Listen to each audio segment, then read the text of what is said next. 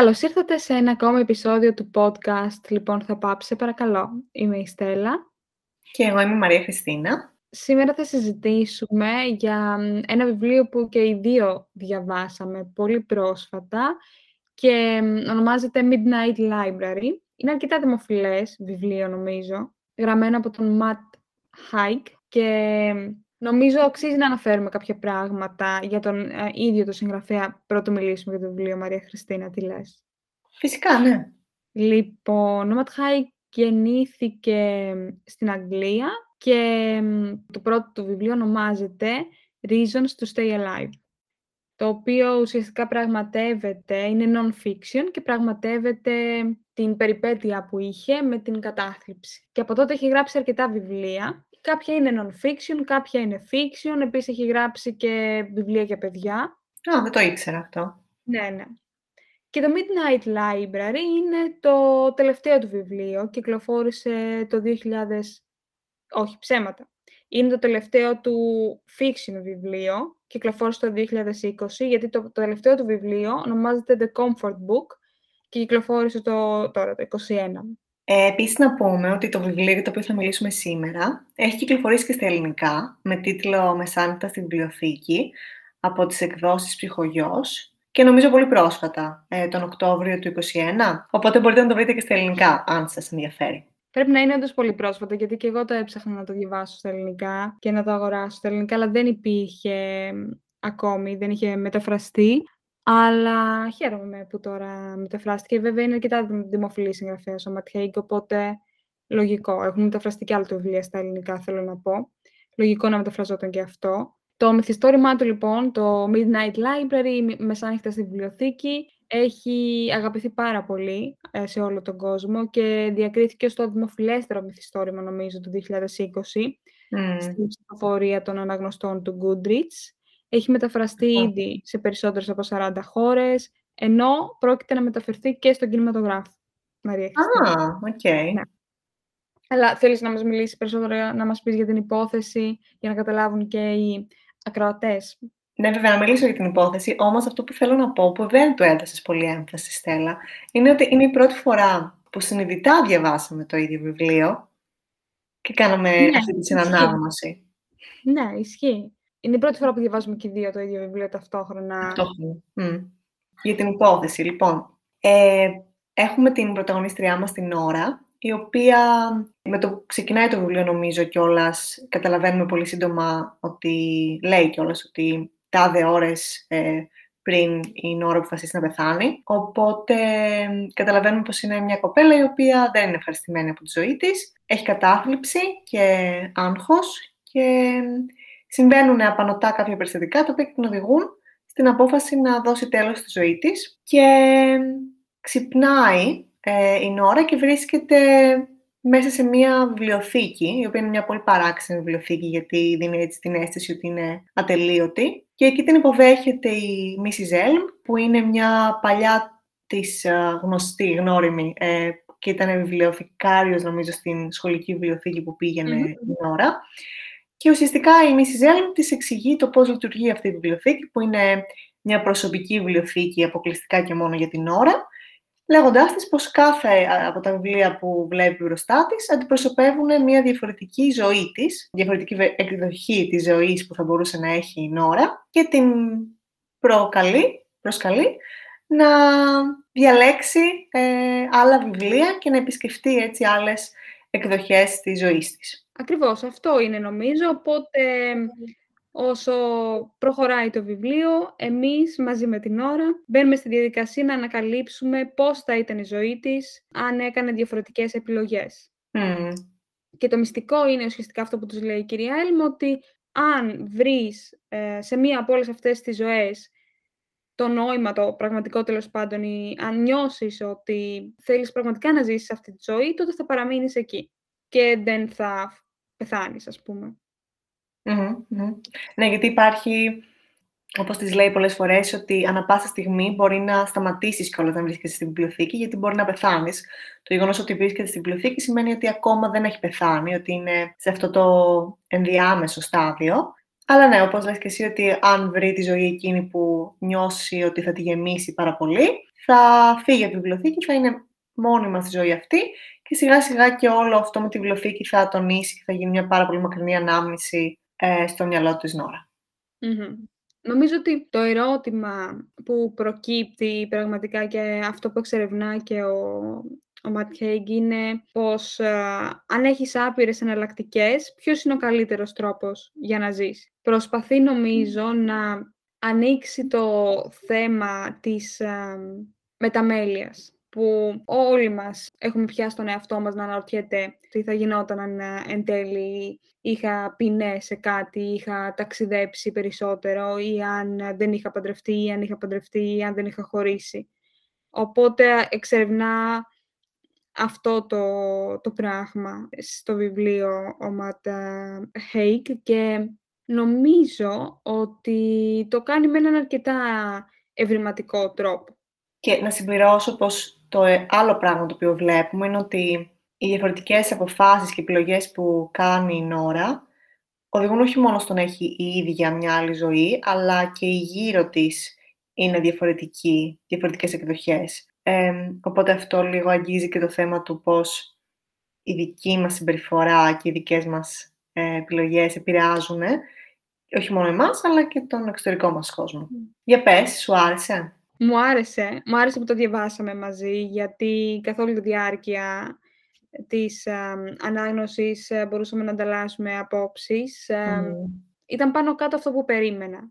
Ένα βιβλίο που σε ταρακουνά με έναν ανώδυνο τρόπο και σε κάνει να αναρωτιέσαι για όλα αυτά τα πράγματα που συνήθως δεν αναρωτιέσαι, γιατί όλοι μας είμαστε τόσο απορροφημένοι από την καθημερινότητά μας, οπότε δεν, δεν έχουμε πάντα χρόνο να σταθούμε και να αναρωτηθούμε για όλα αυτά τα οποία το βιβλίο σε βάζει στη διαδικασία να αναρωτηθείς. Θα έλεγες ότι είναι μια μυθιστορηματική εκδοχή ενός βιβλίου αυτοβοήθειας; Ναι, σε γενικές γραμμές. θεωρώ ότι ήταν ένα τέτοιο βιβλίο, το Midnight Library, και κάποιες φορές λίγο παραπάνω, γινόταν λίγο παραπάνω self-help από ότι θα μου άρεσε. Θεωρείς ότι ήταν μελό; Ναι, θεωρώ ότι σε γενικές γραμμές ήταν ένα μελό βιβλίο, ειδικά προς το τέλος, αλλά mm. περίμενα να είναι μελό. Εσύ; Εμένα μου άρεσε πολύ. Νομίζω πως α, ίσως και να είναι το πιο έτσι, ελπιδοφόρο και αισιόδοξο βιβλίο που διάβασα μέσα στη χρονιά. Ήτανε αυτό που περίμενα και νομίζω είναι πολύ σημαντικό αυτό που το, το ανέφερες αυτό, γιατί ξέρεις πολλές φορές δεν σκεφτόμαστε αν ήταν αυτό που περίμενε στο βιβλίο ή όχι. Όμως κάτι το οποίο δεν μου άρεσε είναι ότι θεωρώ πως εκεί γύρω στη σελίδα, λίγο πριν την 150 κάπου εκεί, αρχίζει και κάνει μια κοιλιά και λίγο φλερτάρει με το να γίνει βαρετό. Γίνεται ίσως βαρετό για ένα κομμάτι, αλλά νομίζω εμένα ξανά, δηλαδή, με, άρχισε να μου κινεί το ενδιαφέρον. Θεωρώ σε ένα σημείο πολύ κέριο, αλλιώς αν δεν το είχε κάνει τότε, ίσως να έλεγα πω, πω βαρέθηκα, ξέρω εγώ. Νομίζω ότι αυτό συμβαίνει γιατί μετά από κάποιο σημείο αυτό το ότι η ώρα δοκιμάζει διαφορετικές ζωές γίνεται κάπως κουραστικό. Νομίζω ο τρόπος με τον οποίο μπαίνει στις ζωές γίνεται λίγο κουραστικός, ναι. βαρετός, λίγο προβλέψιμος βασικά. Ναι. Κάτι άλλο που σκέφτηκα ότι ίσως λειτουργούσε κάπως περίεργα στην πλοκή είναι το γεγονός ότι όταν η ώρα πήγαινε στη ζωή που επέλεγε, δεν, δεν γνώριζε πράγματα για τη ζωή αυτή. Οπότε πάντα υπήρχε μια περίοδος όπου έπρεπε να προσαρμοστεί και να μάθει τι συμβαίνει στη ζωή της, το οποίο θεωρώ πως λίγο, δεν ξέρω, ίσως για μένα να ήθελα να, με το που θα πήγαινε εκεί αυτόματα να ξέρει που βρίσκεται και... Ε... Είχε, είχε πλάκα που κάθε φορά γκόγκλερε τον εαυτό της και κάτι έβρισκε. Ε... Ή, ή έμπαινε στα social media που είχε για να δει τι ανεβάζει και με ποιος κάνει παρέα. Είχε πλάκα και αυτό. Νομίζω ότι σε γενικές γραμμές η, η ιδέα, η κεντρική ιδέα του βιβλίου ότι τέλος πάντων έχεις τη δυνατότητα να γευτείς διαφορετικές ζωές διαφορετικές εκδοχές της ζωής σου, είναι ναι. πολύ γοητευτική και πολύ ενδιαφέρουσα. Δεν ξέρω. Νομίζω ότι εμένα αυτό με εντρίγκαρε για να ξεκινήσω να διαβάζω το βιβλίο. Για μένα νομίζω ότι το ότι άρχισε να δοκιμάζει πάρα πολλές ζωές, νομίζω ότι αυτό είναι κάτι που αναφε... γίνεται λόγος γι' αυτό μες στο βιβλίο, ότι κάπως από ένα σημείο και μετά, το να δοκιμάζεις τόσες πολλές διαφορετικές εκδοχές της ζωής σου, ότι λίγο κιόλας δεν σε αφήνει ουσιαστικά να επενδύσεις ή να δεσμευτείς. Δηλαδή το κάνεις λίγο επιφανειακά. Λίγο όταν υπάρχει αυτή η φρενίτιδα του να δοκιμάσουμε, για εντάξει, άλλες δεν μπορούμε να δοκιμάσουμε εμείς αυτή τη στιγμή, αλλά η φρενίτιδα του να δοκιμάσει συνεχώς καινούργια πράγματα, ότι κάπως από ένα σημείο και μετά λίγο απευαισθητοποιείσαι. Γιατί νομίζω ότι και εκείνη μετά από ένα σημείο αρχίζει και αναρωτιέται, ναι, και ποια είμαι τελικά εγώ. Δηλαδή, λίγο αρχίζεις και χάνεις και αυτό, το original αυτό, πράγμα του εαυτού σου. Αυτό μου άρεσε πολύ στο βιβλίο, ότι ειδικά στην αρχή προσπαθούσε να ικανοποιήσει τα όνειρα των ανθρώπων, των, των γονιών της, του αδερφού της, του συντρόφου της, ε, των φίλων της, ε, που είχαν για εκείνη. Και όχι τα δικά της όνειρα. Τέλος πάντων, ακόμη και εκείνη τη στιγμή που βρίσκεται στο μετέχμιο ζωής και θανάτου, πάλι προσπαθεί να ζήσει τα όνειρα που έχουν για εκείνη οι άλλοι άνθρωποι, οι κοντινοί της άνθρωποι. Και φύγει και το ερώτημα του τι είναι τελικά η τέλεια ζωή. Τι σημαίνει η τέλεια ζωή. Και την κάνει να σκεφτεί και να δει και εκείνη ότι ποια τελικά είναι η τέλεια ζωή και τι στοιχεία πρέπει να έχει. Ένα άλλο που κρατάω και νομίζω είναι ένας βασικός λόγος που εν τέλει χάρηκα που το διάβασα, ότι καμιά φορά τα μικρά πράγματα που κάνουμε επηρεάζουν σε πολύ μεγάλο βαθμό τις ζωές των άλλων ανθρώπων, χωρίς να καταλαβαίνουμε την επιρροή που έχουμε εμείς. Νομίζω ότι στο υπενθυμίζει πολλές φορές η, η κυρία Έλμ. Ναι, ότι... Το να δώσεις έμφαση πάντα στα μικρά πράγματα και ότι αυτά είναι τα πιο σημαντικά και αυτά που τελικά θα σε ναι. κάνουν και σε ένα περισσότερο χαρούμενοι. Ναι, ένα μήνυμα μπορεί να στείλεις ένα φίλο σου, το ότι θα χαμογελάσεις σε κάποιον στον δρόμο και θα κάνεις ένα κομπλιμέντο, ότι θα βοηθήσεις ένα συνάδελφός σου στη δουλειά με κάτι που δυσκολεύεται. Για σένα μπορεί να είναι πράγματα που δεν είναι σημαντικά ή ε, να έχεις την εντύπωση ότι, οκ, και να μην τα είχαν αυτοί οι άνθρωποι στη ζωή τους, εντάξει, δεν, δεν έχει σημασία, θα προχωρούσαν και χωρίς αυτά, χωρίς κανένα απολύτως πρόβλημα, αλλά καμιά φορά δεν είναι έτσι. Και είναι, είναι για μένα πολύ ενδιαφέρον πώς ε, επηρεάζουμε όλοι μας, λίγο όπως το είπες... Ε, το φαινόμενο της πεταλούδας. Το φαινόμενο της πεταλούδας, ναι. ναι.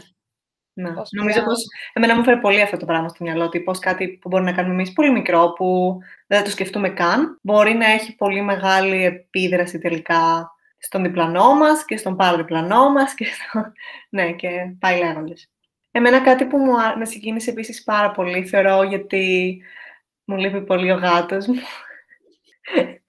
είναι έτσι στην αρχή του βιβλίου. Η, η Νόρα έχει, έχει ένα γάτο, ο οποίος υπάρχει και σε διάφορες από τις ζωές της, δεν είναι μόνο στην αρχική.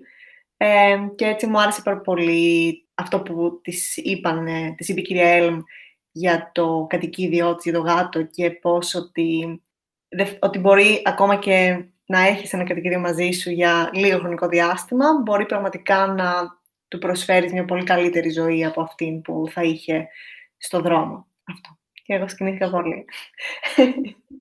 Δεν θέλω και πολύ εγώ να σκηνηθώ με κάτι τέτοιο, αλλά εντάξει. Ε, τι ήταν κάτι που δεν σου άρεσε το βιβλίο; Δεν μου άρεσε το ότι ενώ αναφέρεται σε όλο το βιβλίο πόσο σημαντική είναι η σχέση της Νόρα με τη φίλη της την Ίζη, ουσιαστικά την Ίζη δεν τη βλέπουμε ποτέ. Δεν τη γνωρίζουμε ποτέ σαν χαρακτήρα. Όπως και τη μαμά της. Ναι. Της Νόρα. Ισχύει αυτό και αναρωτιόμουν αν έχει να κάνει με το ότι, εντάξει, ως μάλλον λευκός straight άντρας, ο, ο Ματ Χέιγκ, να μην έχει τόσο εύκολο αυτό το, το perspective του ότι οι γυναικείες φιλίες και οι φιλίες και οι σχέσεις μας με τις υπόλοιπες γυναίκες είναι ιδιαίτερα σημαντικές, γιατί στο βιβλίο ούτε η σχέση της ε, Νόρα και της μητέρας της συζητιέται πολύ, αλλά ούτε και η σχέση της, με, συζητιέται η σχέση της με την Ίζη, αλλά δεν τις, δεν τις βλέπουμε ποτέ να, να κάνουν πραγματικό mm. Και νομίζω περισσότερες, δηλαδή και στο βιβλίο δεν, δεν υπήρχαν πολλές γυναίκες πέρα από την πρωταγωνίστρια. Δηλαδή, η τιμή Σιζέλ. Ναι. Είναι μια πολύ όμορφη παρατήρηση αυτή. Ε, πολύ σωστή, πολύ to the point. Και αυτό ήταν και εμένα κάτι που, αν όχι δεν μου άρεσε, δεν, δεν το κατάλαβα ενώ όσο διάβαζα το βιβλίο, αλλά τώρα που το τελείωσα νιώθω ότι να, αυτό έλειπε, αυτό θα μπορούσε να έχει εξερευνηθεί παραπάνω. Υπήρχε κάτι άλλο που δεν σου άρεσε; Δεν μου άρεσε που στο τέλος έγινε λίγο σαν manual self-help ε, book. Ε, λίγο στο τέλος έγινε παραπάνω cheesy και corny. Νομίζω πως κάτι που με προβλημάτισε και νομίζω γενικά μπορεί να συμβεί πολύ εύκολα με τα βιβλία αυτά. Δεν θα πω ποιο είναι το τέλος, γιατί δεν έχει νόημα, αλλά θεωρώ πως απευθύνεται σε συγκεκριμένα κοινωνικά στρώματα. Ναι. Ε, γιατί πιστεύω πως η Νόρα, εντάξει, μπορεί να έχει ψυχικό πρόβλημα ναι. και να δυσκολεύεται από αυτό. Ναι. Παρ' όλα αυτά, σε πολλούς από τους υπόλοιπους τομείς της ζωής της, τα πράγματα, εντάξει, αν δεν είναι ιδανικά, είναι οριακά καλά ή έχουν πιθανότητα βελτίωσης.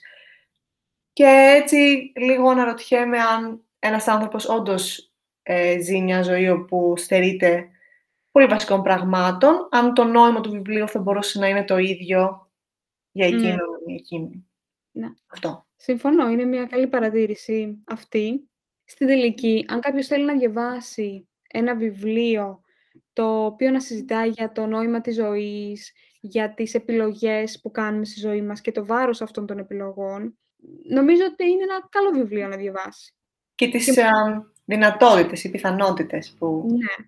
Ναι, και μου θύμισε, και νομίζω το αναφέρει και στο βιβλίο, την ιστορία αυτή της, της Σίλβια Πλάθ που υπάρχει στο The Bell με το δέντρο με τα σίκα. Εντάξει, νομίζω ότι είναι και αυτό ένα άλλο απόφεγμα από όλο αυτό το βιβλίο, ότι εντάξει, δεν μπορούμε στην τελική να τα έχουμε όλα.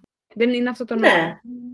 Και ότι, όπως λέει, νομίζω, και σε, χωρίς να κάνω κάποιο ιδιαίτερο spoil, που λέει ότι δεν έχει σημασία να ακούσεις όλα τα τραγούδια που υπάρχουν στον κόσμο ή να δεις όλες τις ταινίες ή να ταξιδέψεις σε όλες τις χώρες για να γευτείς τις χαρές και το πώς είναι να ακούσει ένα ωραίο τραγούδι, πώς είναι να ταξιδέψεις σε μια όμορφη χώρα. Εντάξει, μα δεν υπάρχει και ο χρόνος κιόλας σε μια ζωή να κάνεις όλα τα πράγματα. Για μένα το τελευταίο που μπορώ να πω ότι μου έμεινε και μου άρεσε πολύ είναι το πόσο σημαντικό ήταν για την ώρα να ε, έχει καλή σχέση με τον αδερφό της. Ε, μου άρεσε πάρα πολύ που συζητιέται στο βιβλίο η σημασία της αδερφικής σχέσης. Και εμένα μου άρεσε πολύ αυτό στο βιβλίο. Λοιπόν, Νομίζω ότι φτάσαμε στο τέλος αυτού του επεισοδίου. Το οποίο είναι και το 20ο μας επεισόδιο. ναι, αυτό ήταν το 20ο μας επεισόδιο. Ελπίζουμε να το απολαύσατε όσο το απολαύσαμε και εμείς. Και το διαβάσαμε μαζί ένα βιβλίο, νομίζω είχε πολύ ενδιαφέρον. Αλλά... Θα το ξανακάνουμε. Λοιπόν, ήμουν η Στέλλα. Και εγώ ήμουν η Μαρία Χριστίνα. Και μέχρι το επόμενο επεισόδιο να είστε καλά. Γεια σας!